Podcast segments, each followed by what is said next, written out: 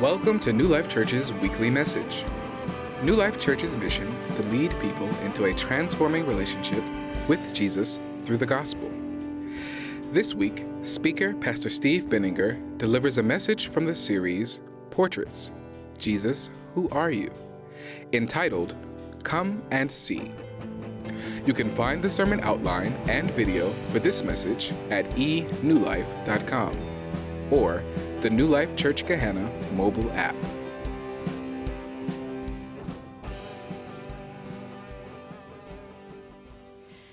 The next day, again John was standing with two of his disciples. And he looked at Jesus as he walked by and said, Behold, the Lamb of God. The two disciples heard him say this, and they followed Jesus. Jesus turned and saw them following and said to them, What are you seeking? And they said to him, Rabbi, which means teacher, where are you staying? He said to them, Come and you will see. So they came and saw where he was staying, and they stayed with him that day, for it was about the tenth hour. One of the two who heard John speak and followed Jesus was Andrew, Simon Peter's brother.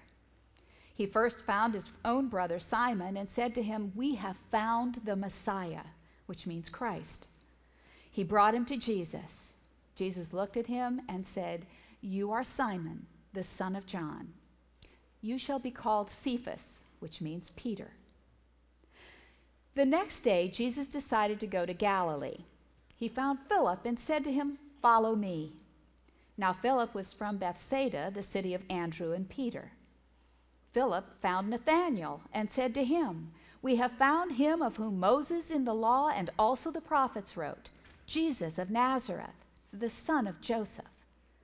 Nathanael said to him, Can anything good come out of Nazareth? Philip said to him, Come and see.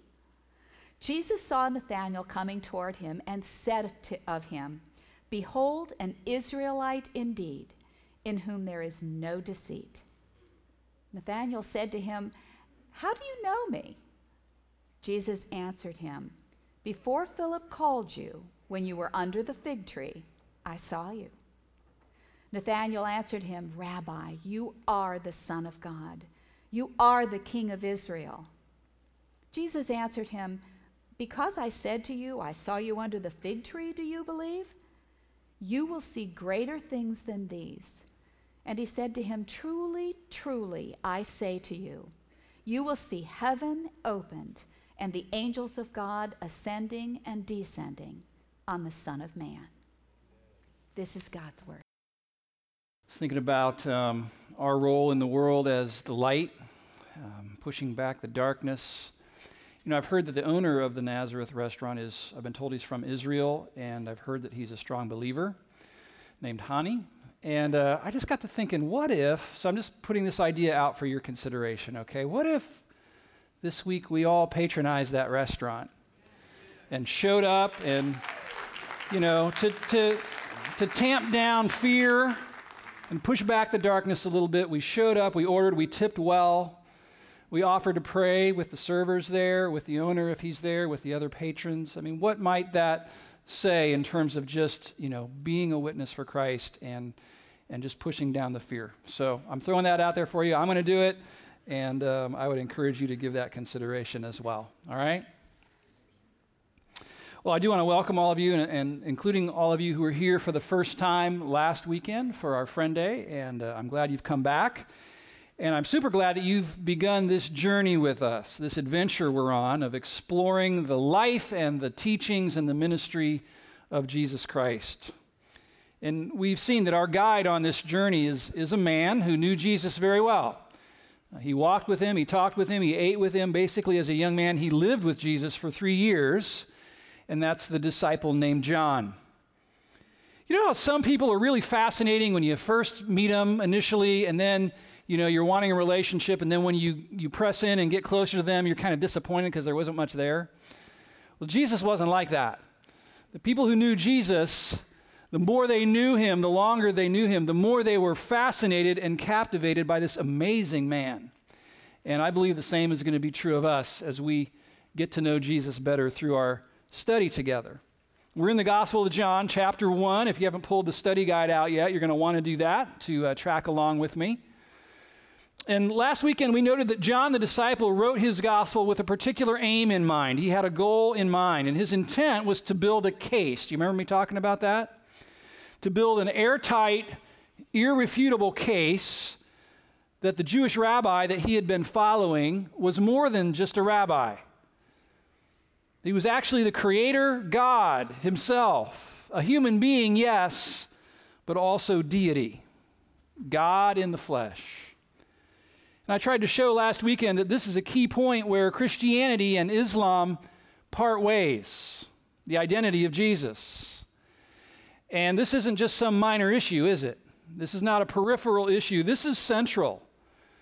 Because while Muslims believe that Jesus was a high ranking prophet of Allah, sent here to be Allah's messenger and proclaim his message, Christians believe that Jesus was and is the great I am. God the Son, the eternally pre existing living Word. And, and I want to say again that, that this modern day effort to kind of erase the distinctions between Islam and Christianity, to, to try to harmonize them by saying that we both believe in the same God and that Allah and Yahweh are, are the same and that we follow the same Jesus, in my opinion, that, that effort, that attempt is really disingenuous. Because the Muslim version of Jesus bears very little resemblance to the Jesus we see in our Bibles. At the same time, I want to say that the real Jesus calls his real followers to love our Muslim coworkers and to love our Muslim neighbors and our uh, fellow Muslim students on campus. Amen? I mean, our primary allegiance is to the kingdom of God, and our King has been here and he's gone before us and he's set the pace for us in this, loving all people, including his enemies. Father, forgive them, for they know not what they do. And so, while we Christians may believe that our Muslim friends are wrong about Jesus, we must still love them and engage with them and serve them in the name of the Lord and, and especially pray for their eyes to be opened to see who Jesus really is. If there's any upside to the rise of jihadist Islam in our world, and there's not much of an upside, but if there is one, it's that many nominal Muslims have been prompted to start questioning their religion. There are now reports that thousands upon thousands of Muslims are becoming curious about Jesus. And some are reporting um, having uh, dreams and visions where Jesus is appearing to them in their dreams and, and reaching out to them and offering himself to be their hope and their salvation. And I think that's great. And I think we ought to pray that that will increase and intensify as time goes on. Well, now to John 1. And uh, the account that we heard read moments ago from Terry is the account of Jesus meeting his very first disciples. Obviously, we see John here continuing to present testimony, eyewitness testimony about Jesus from the people who knew him firsthand. You might recall he started in the opening of this chapter, chapter 1 of John, with his own testimony. In the beginning was the Word, and the Word was with God, and the Word was God, he wrote. And so we saw that John's witness was that Jesus is God in the flesh. He's the living Word. He's the Creator. All things were made through Him, he said. That He's the light and the life. He is God the Son. That was his testimony. And then he added testimony from another John, not John the disciple, but John the Baptist. And you remember his testimony that, that Jesus was superior to him. John said, I'm not even worthy to stoop down and untie his shoelaces. That's where I fit in the pecking order or the ranking.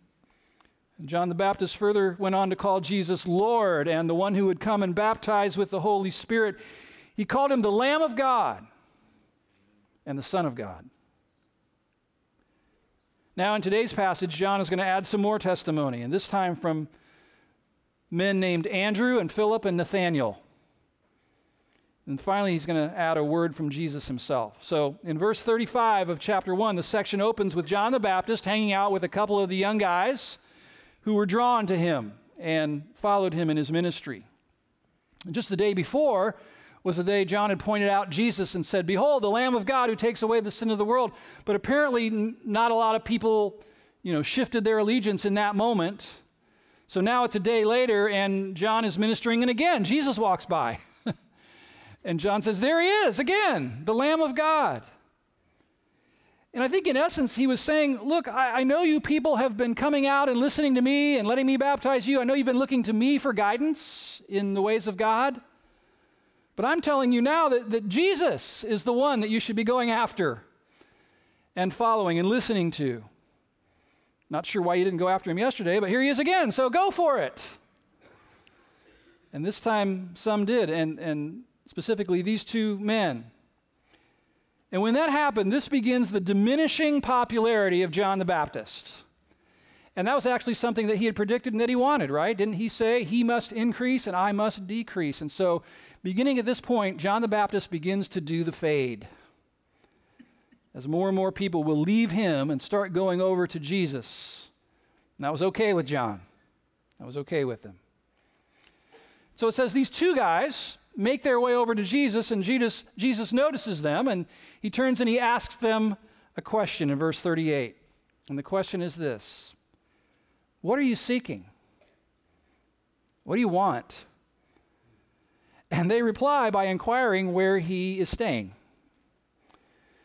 One fascinating thing to me about Jesus is the way that Jesus engaged people by asking them questions poignant questions, incisive questions, heart revealing questions. And we're going to see that a lot in the book of John. And, and why did Jesus ask people questions? Was it because he didn't know the answers?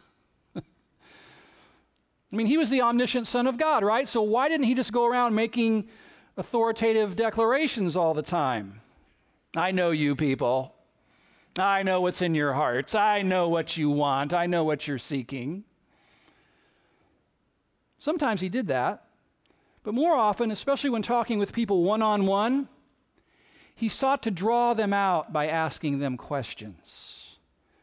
By the way, if you want to evangelize like Jesus evangelized, he's given us a pattern to follow. Ask people questions. Sometimes we want to start by just kind of, you know, telling them what we think, and here's my opinion, and here's what I'm all about. But Jesus often started by taking an interest in other people and finding out where they were coming from. And he'd ask these questions, just kind of draw them out and expressed care and concern and love for them and interest in them as individuals. And I think we would do well to follow his example, don't you think? And so here he turns to these two new followers of his and he asks them, What are you seeking? And I'm telling you, I could preach a whole sermon on that one question. What are you seeking? Our answer to that question is one of the most determinative things about us. What do you want? I could ask you. What are you after? What are you seeking? Jesus knows we need to hear ourselves say what it is we really want in life. One of the things we're going to discover about Jesus is his ability to both change our wants and to become everything we ever wanted and dreamed for and hoped for. He knows that starts with us identifying the deepest longings of our hearts and being willing to own them. So he turns to these two guys and says, What are you seeking? What do you want? And they kind of, I imagine them kind of looking at each other, you know, and then like, uh, We want to know where you live. We want to see your pad. Some commentators say that was a dumb answer to Jesus' penetrating question. Maybe it was, I don't know. But judging from the rest of John's gospel, it is true that Jesus was always talking on one level and then people responded on another level. Often Jesus was talking deep and spiritual, and, and people would respond surface and physical. True? Think about John chapter 3, where Jesus is talking with Nicodemus about being born again. You can't see the kingdom of God, Nicodemus, unless you're born again. And Nicodemus starts thinking, well, how do I curl back up and get inside mommy so I can come out again and be born again? In John chapter 4, Jesus talks with a Samaritan woman about a thirst that she has, a thirst that can only be quenched with living water. She thinks he's talking about some special kind of well water. In John 6, Jesus tells a crowd, He says, I am the bread of life. I've come down from heaven to nourish your soul. But they think he's talking about some wonder bread, some cool kind of wonder bread.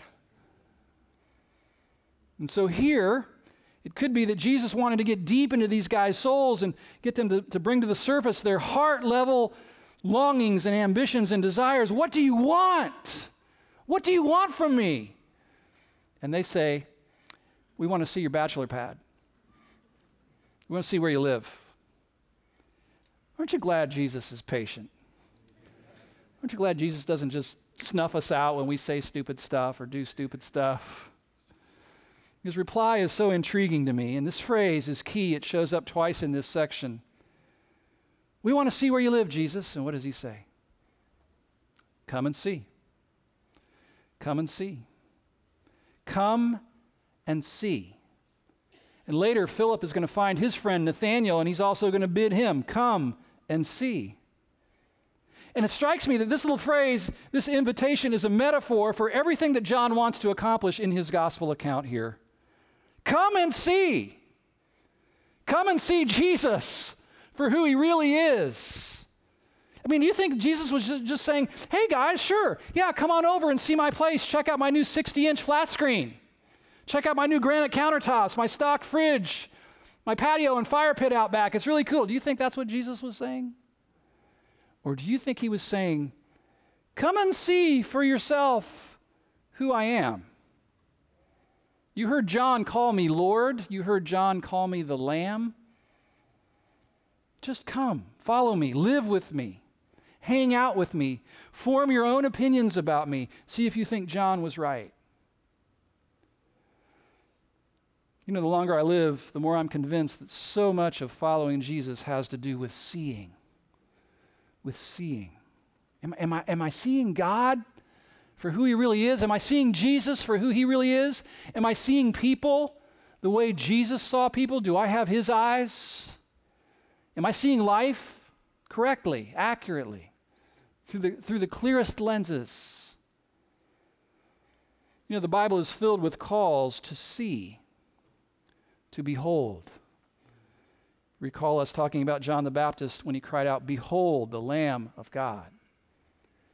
Later on, this John will write, When we see him, we shall be like him, for we shall see him as he is. Something about seeing Jesus is transformative in our lives. Paul wrote, We are transformed as we behold as in a mirror the glory of the Lord. Non believers, it is said, are, are blinded to the glory of God in the face of Christ. They can't see Him, they need the blinders removed. They need His eyes to see. We all need His eyes to see, don't we?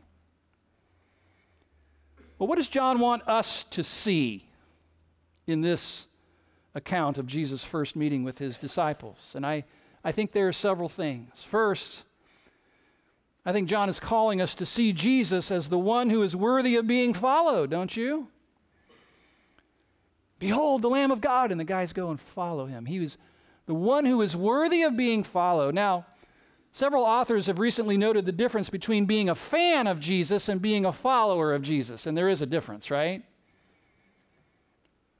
Between someone who, who, who likes Jesus, so I like Jesus, who admires Jesus for his good qualities and one who decides to scrap all their plans, jettison their agenda, cash out, and chase Jesus with everything they've got. There's a difference between being a fan of Jesus and a follower of Jesus. We know the difference, but what turns a fan into a follower? And I think there's a clue here because in verse 36, John the Baptist cries out, Behold the Lamb of God. And in verse 37, two guys immediately head over and begin to follow Jesus. Why? I think it's because for the first time they, they truly saw Jesus as the Lamb. He's the Lamb. I mean, he, here's the one who came to be slaughtered in my place. The one who's going to lay down his life to take care of my sin problem so I can have a relationship with God. He's going to give his life for me. How can I do anything but give my life to him? There is no other response that, that makes any sense. He would love me that much to be, be the lamb, to shed his blood for me, to lay his life down for me. How can I do anything other than follow him wherever he leads me the rest of my days? Whether I have five minutes left, or five days, or five years, or 50 years, I'm going to follow that man, the lamb. I think John would tell us when you truly see Jesus for who he is, you will ditch your ambitions, you'll embrace his agenda for your life, and you will follow him. You will pursue Jesus if you see him. And then to kind of fill out that portrait of, of a Jesus who is worthy of being followed, John then bids us, number two, to see him as certain other people saw him. Remember, John is constructing a case here for Jesus' identity. So here we see him including the testimony of, as I said, three other witnesses, three other young men who became who would become John's cohorts in following Jesus. First, he introduces us to a guy named Andrew, who in verse 41, when he goes to talk to his brother Simon Peter, he says, We have found the Messiah. Then he introduces us to Philip, who goes and talks to his friend Nathanael. And in verse 45, he says, sounds similar, we have found him of whom Moses in the law and also the prophets wrote, Jesus of Nazareth. And then the third young man is Nathanael himself. In speaking to Jesus in verse 49, he says, Rabbi, you are the Son of God, you are the King of Israel. So now we have the accumulated weight of the testimony of how many people? Five. And we're only in chapter one John, John, Andrew, Philip, Nathanael. And note that each of these guys were Jewish and that they'd been trained in the Old Testament since they were just little fellas. and when God opened their eyes to see this 30 year old Galilean man for who he really was, they immediately connected all the dots from what they had been taught of the Jewish scriptures. See, they knew the promise in Deuteronomy 18 that God had given to Moses, where he told him that one day he was going to raise up a prophet just like himself and put his words in that prophet's mouth. They knew Psalm 2. They knew 2 Samuel 7, where it was promised that a mighty king would come who would restore the glory of Israel and rule over God's people, and that he would be God's son, as it says in Psalm 2. Their parents had taught them from a young age to anticipate the arrival of an anointed one, a Messiah, a king who would one day come and break the bonds of oppression and set his people free. And on this day, when Jesus of Nazareth was standing right in front of them, they saw him with enlightened eyes and they knew this is him. This is him. He's here. He's here. But interestingly, not only did they see him, but he saw them. Sure, it's true in one sense that Andrew and Philip said, We have found the Messiah. But in another sense, isn't it even more true that it was the Messiah who had found them? Who had orchestrated these meetings in the first place? Who had opened their eyes, revealed to them his true identity? Think about that. What an honor, what a privilege to be found by the Messiah. Have you been found by Jesus yet? I hope so. Aren't you glad that Jesus comes and chases people down and opens their eyes and reveals himself to them? Aren't you glad that he does that with people like Andrew? Think about Andrew. Andrew had always been known as what? Simon Peter's brother. He had lived in the shadow of his brother all his life. Hey, aren't you, aren't you, uh, aren't you that loudmouth's brother? Aren't you that brash kid's brother? What was your name again? you know, always swallowed up, always in the shadows of this, this other guy, his brother. And now he has his own encounter with the Son of God. Aren't you glad that Jesus pursues and captures the hearts of people like Peter? Brash, loud, impulsive, always sticking his foot in his mouth, saying stupid stuff. Aren't you glad Jesus chases down people like that too? Aren't you glad Jesus chases down what many believe to be a more introverted person like Philip? Any introverts in the room? Kind of shy, withdrawn? Aren't you glad Jesus chases those kinds of people down as well and reveals himself to them? Aren't you glad that, that Jesus captures the hearts of even prejudiced people like Nathanael, racists like Nathanael? Aren't you glad that God is no respecter of persons in this regard? He doesn't disqualify us from knowing Him based on our personality. I sure am. And John wants us to see and follow and love the Jesus that he knew, that he loved, that he followed. The Messiah King that these guys encountered and were, were captivated with. And get this here's another insight. Number three, John wants us to see Jesus as the one with authority to declare our identity and transform our lives. I'm not sure if you followed the sequence here as Terry was reading it, but here's what happened, okay? Andrew and a buddy had been disciples of John the Baptist, right? After John points them to Jesus, they say goodbye to John. They start to follow Jesus. Jesus invites both of them over to his apartment for the day. When Andrew realizes who Jesus is, he goes and finds his brother Simon and brings Simon to meet Jesus. And so they're standing there talking, and Jesus looks at Simon and he sees Simon not for who he is in the moment, but for who he will become by his redeeming grace. On the spot, with no apologies to Dwayne Johnson, Jesus changes this man's name from Simon to the rock. That's what Cephas means in Aramaic rock. That's what Peter, Petros in the Greek means, the rock. so think about that. Hi, I'm Jesus. I'm going to change your name. Who does that? Who does that? Who looks at a person and says on their first meeting, I'm going to change your name? I'm going to declare who you really are, your identity. Who does, does that? I'll tell you who the one who made us, the one who gave us life, the one who sacrificed himself for us and cleansed us and declared us to be holy so that His Holy Spirit could reside in us and begin to transform us into the people that we've always longed to be, the people that He wants us to be. That's who declares our identity.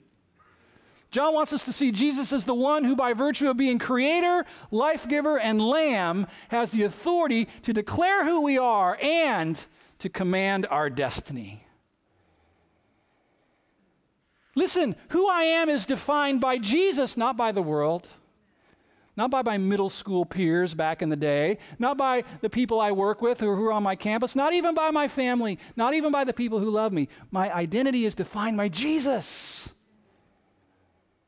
And who I will become will be ultimately determined by His will, not the will of others. Aren't you happy that Jesus sees you when He looks at you, not for all the junk you've done in your past? How many of you have junk in your past? How many of the rest of you are lying through your teeth?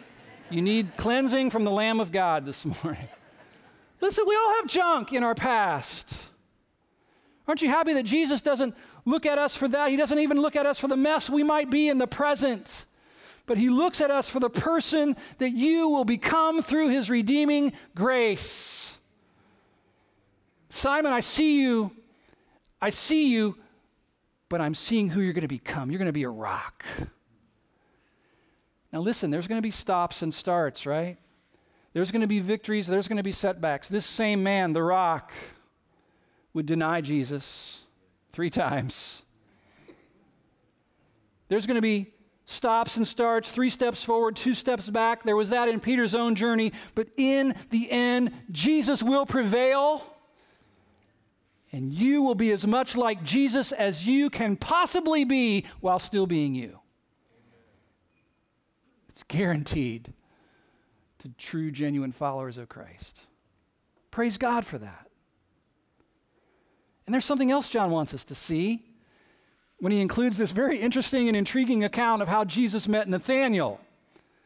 Number four, John wants us to see Jesus as the one who knows both our internal condition and our external condition. He knows us inside and out. So follow the storyline here. First, Andrew met Jesus, then he brought his brother Simon Peter to meet him. Then Philip is introduced to Jesus, and he goes and tells his buddy Nathanael about him. By the way, doesn't that tell us a little bit about how the gospel spreads? Is it not best transferred person to person to person? Through relationships. from friend to friend? I like the little saying I heard one time found people find people. Kind of stuck with me. Found people go out and find other people. That's what Andrew did. That's what Philip did. When you've been found by Messiah, you don't want to keep it to yourself. You want others to get in on it too.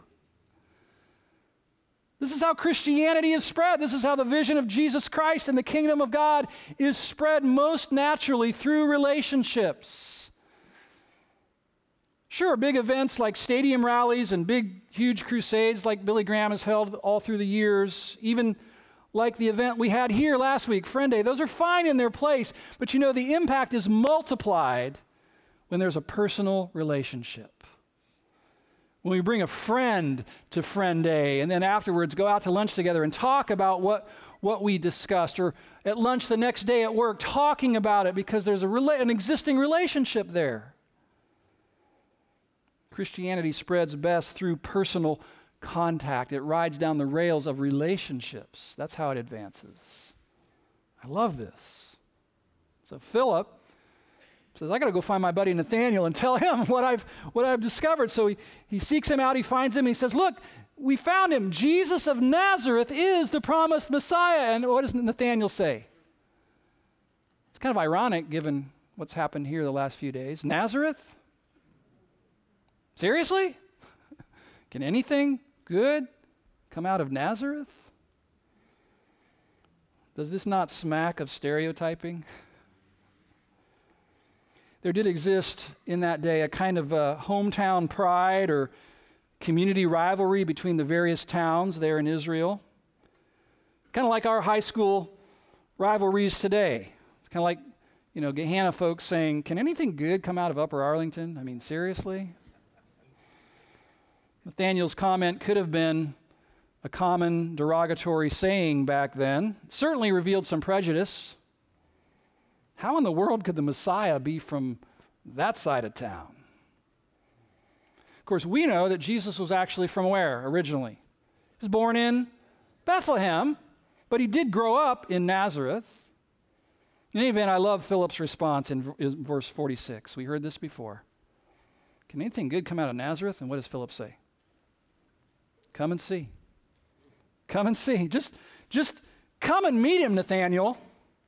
Then form your opinion about him. Don't jump to conclusions based on which side of town he's from or which side of the tracks he was born on. Just meet him. Which, by the way, is a great way to combat stereotyping and racism. Just meet them. Get into their life. Do life together. Find out what's in their heart. Draw them out. So Philip takes Nathanael to meet Jesus. So envision this now. They're kind of walking, walking towards Jesus, Philip and Nathanael there. And as they get close enough within earshot, Jesus calls out, Behold, an Israelite in whom there is no deceit, no guile. Meaning he's the real deal. He's not a pretender. No pretentiousness, no phoniness in this guy.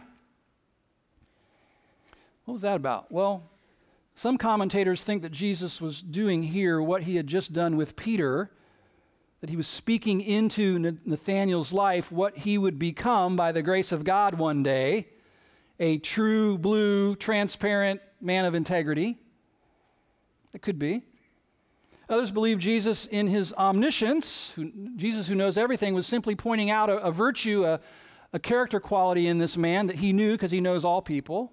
That's possible. Still, others see this as Jesus specifically commenting on that statement that Nathanael had just made about nothing good coming out of Nazareth. Like, well, here's a guy who just says what he thinks. no pretending in him. What you see is what you get. I'm not exactly sure which interpretation is correct. Maybe it's all three. But it's obvious from his response that Nathanael felt something out of the ordinary was going on here, right? Because he's like, wait a second, how do you know me? We, we, we've never met. How do you know what kind of person I am? How do you know what I'm like? In verse 48, Jesus replies, Well, before Philip called you, while you were under the fig tree, I saw you. Now, Nathanael was sure that something supernatural was going on. It seems like in an instant, everything clicked. Look at his response. Rabbi, you are the Son of God. You are the King of Israel. Was that his response because he knew that when he was sitting under the fig tree, he was miles away? Like, how could Jesus know where I was? That's the most likely explanation. But let's not be sure, or let's be sure not to miss the point. John wants us to see Jesus as the one who knows us both inside and out.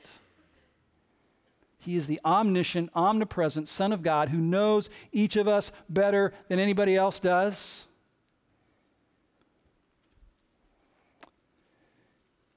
I want you to know that Jesus knows your situation today. He knows. He knows where you are. He knows what's going on around you in your world. He's aware of the challenges that you face at work. He knows, he's aware, he feels the struggles that you feel at home or in your marriage, maybe, or with your kids, or maybe in caring for your parents. He knows what's going on in your outer world, your situation, your circumstances, and he knows what's inside. He knows what's going on in here. He knows your thoughts, he knows what you're thinking about right now. He knows your feelings. He knows if you're losing hope or thinking about giving up. He knows your character. He knows your inclinations. He knows your desires. He knows what you're seeking after. He knows what you want, what you're ambitious for. He's God. He made you and I. He knows us. He knows what's going on in the inside. And I wonder, does that give you any comfort today? I hope it does. When I think about the fact that Jesus knows what I'm thinking right now, what I'm seeking after, what I want, it gives me great comfort and it makes me very convicted at the same time. He knows what's in my heart. But John is going to show us that this Jesus, who knows all about us human beings, despite knowing that, despite knowing our deepest, darkest secrets, still set his face like a flint towards Jerusalem to go and pay for our sins. Because he wanted to be with us, he wanted to have a relationship with us of love that will last forever, for us to be part of his family, even though he knew that about us. Who does that? There's a lot of humans when they find out things about us, they go, Whoa, I don't think we're going to be hanging out much anymore. Jesus runs towards us. Aren't you glad of that? Praise God for that. We should praise Him for that. Man, when we truly see Jesus, our hearts will be drawn to follow this one who is the embodiment of grace and truth. Grace and truth, from whom we have all received grace upon grace upon grace upon grace. Amen? Well, there's one last word of testimony in this section. We've seen John appeal to the witness of Andrew and Philip and Nathanael. And finally, here's the witness of Jesus himself, verse 50. And Jesus answered him, Nathanael, Because I said to you, I saw you under the fig tree, do you believe? you will see greater things than these. And he said to him, Truly, truly, I say to you, you will see heaven opened and the angels of God ascending and descending on the Son of Man. And that is not what I would have expected him to say here. I would have expected Jesus to say, Nathanael, you're going to see greater things than these. You're going to see healings. You're going to see exorcisms. You're going to see me turn water into wine and walk on water and raise people from the dead. You're going to see greater things, Nathanael. But instead, the Jesus who always surprises me said something else. Jesus ever surprise you? now, the key here, I think, is to remember what Philip had told Nathanael. He told Nathanael this We have found him of whom Moses and the prophets wrote. And I think Jesus here wants to reinforce that. This notion of, um, you know, angels ascending and descending on the Son of Man, does that ring any bells to those of you who know your Old Testament? It's like, you know there's something back there, right? Yeah, it seems like there, that came from the Old Testament somewhere. It does. It came from something Moses wrote. Let me read you this account from Moses contained in Genesis about Jacob.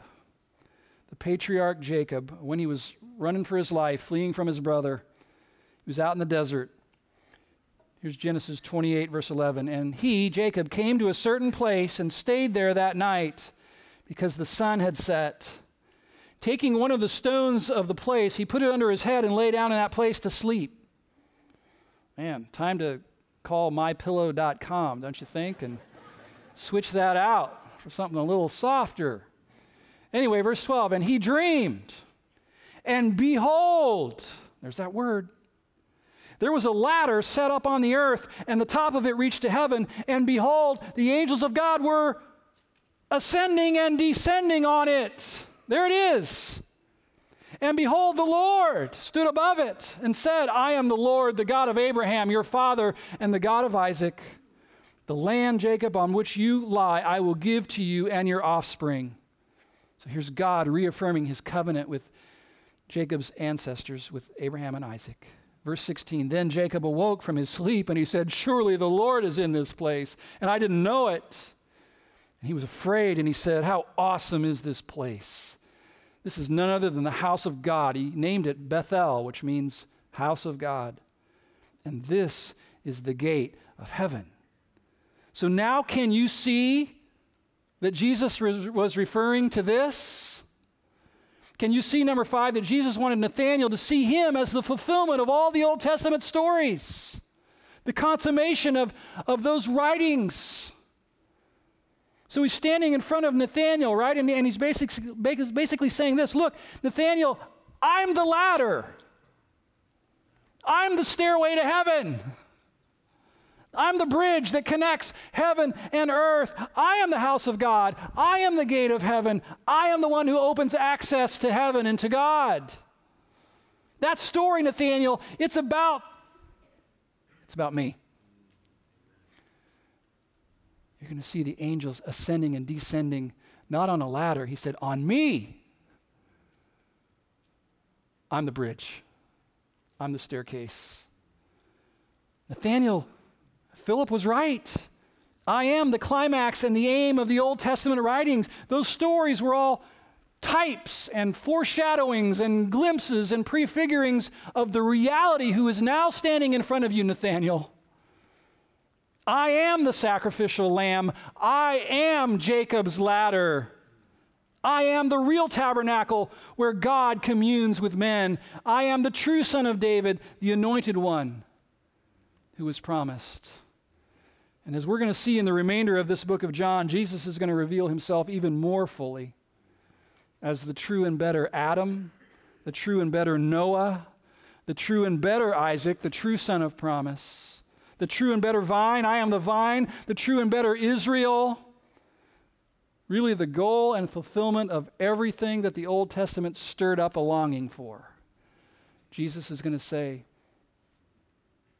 I'm it. I'm it. What are you going to do with me? Church, that is the Jesus we meet in John's gospel. And because of that, He's worthy of your life. He's worthy of my life. He's worthy of your worship, your intense, faith filled, exuberant worship, and mine. He's worthy of you following him with all of your heart all the remaining days of your life. A good friend of mine here going to the hospital just the other night with heart problems and they did all the tests and everything. And I could tell he's thinking, you know, I'm so old, but I don't know how much longer I have. All the days of your life. So I'm compelled to ask this morning do you see Jesus that way? As supremely worthy of everything that you are and everything that you have? Do you see him that way? Do you have eyes to see him that way for who he is? Do you have eyes to see Jesus as everything you've ever wanted, everything you've ever hoped and dreamed for, fulfilled in Him? If you say, Steve, not yet, I, am not there yet, I, I would say to you, that's okay. Just keep on this journey with us as we walk through John together. God will get you there. God will give you eyes to see his son the way he sees his son. And your life will never be the same. So much more of Jesus to behold in the pages of this wonderful book. And so let me pray that God will give us eyes to see. Our Father, our precious Lord, there's so much we would not know about your Son if we didn't have this book. I mean, we might be able to deduce a few things from creation and, and so forth, but like the things we learned today, we, we wouldn't know them without your word. And We thank you and praise you for giving us the Holy Scriptures. I think of all my brothers and sisters here today, Lord, in the body of Christ. I thank you for them. Lord, May you turn any who are merely fans of Christ, will you turn them into followers? Will you give them a vision of Jesus that is so compelling that they trade in their agenda for yours? Would you do that, Lord? Would you win to yourself more followers of Christ? And Lord, for any in the room today who are not yet believers, I pray, I ask of you, Lord, I plead with you to give them eyes to see Jesus. Turn their non belief into belief, into faith, Lord. May they exercise faith, even if they only have a small, little, tiny mustard seed size faith. May they put that faith in the right person. And Will you cause it to grow and bear fruit unto eternal life for them, Lord? We thank you for this amazing portrait of Christ. Will you please amaze us and astound us and astonish us as we walk through your servant John's account together.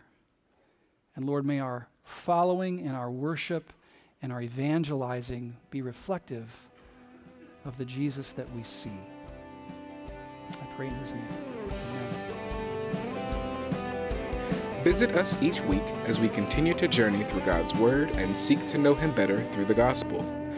Our prayer is that the gospel has taken a deeper hold of you as we have studied the word together at New Life Church, where Jesus is front and center all the time.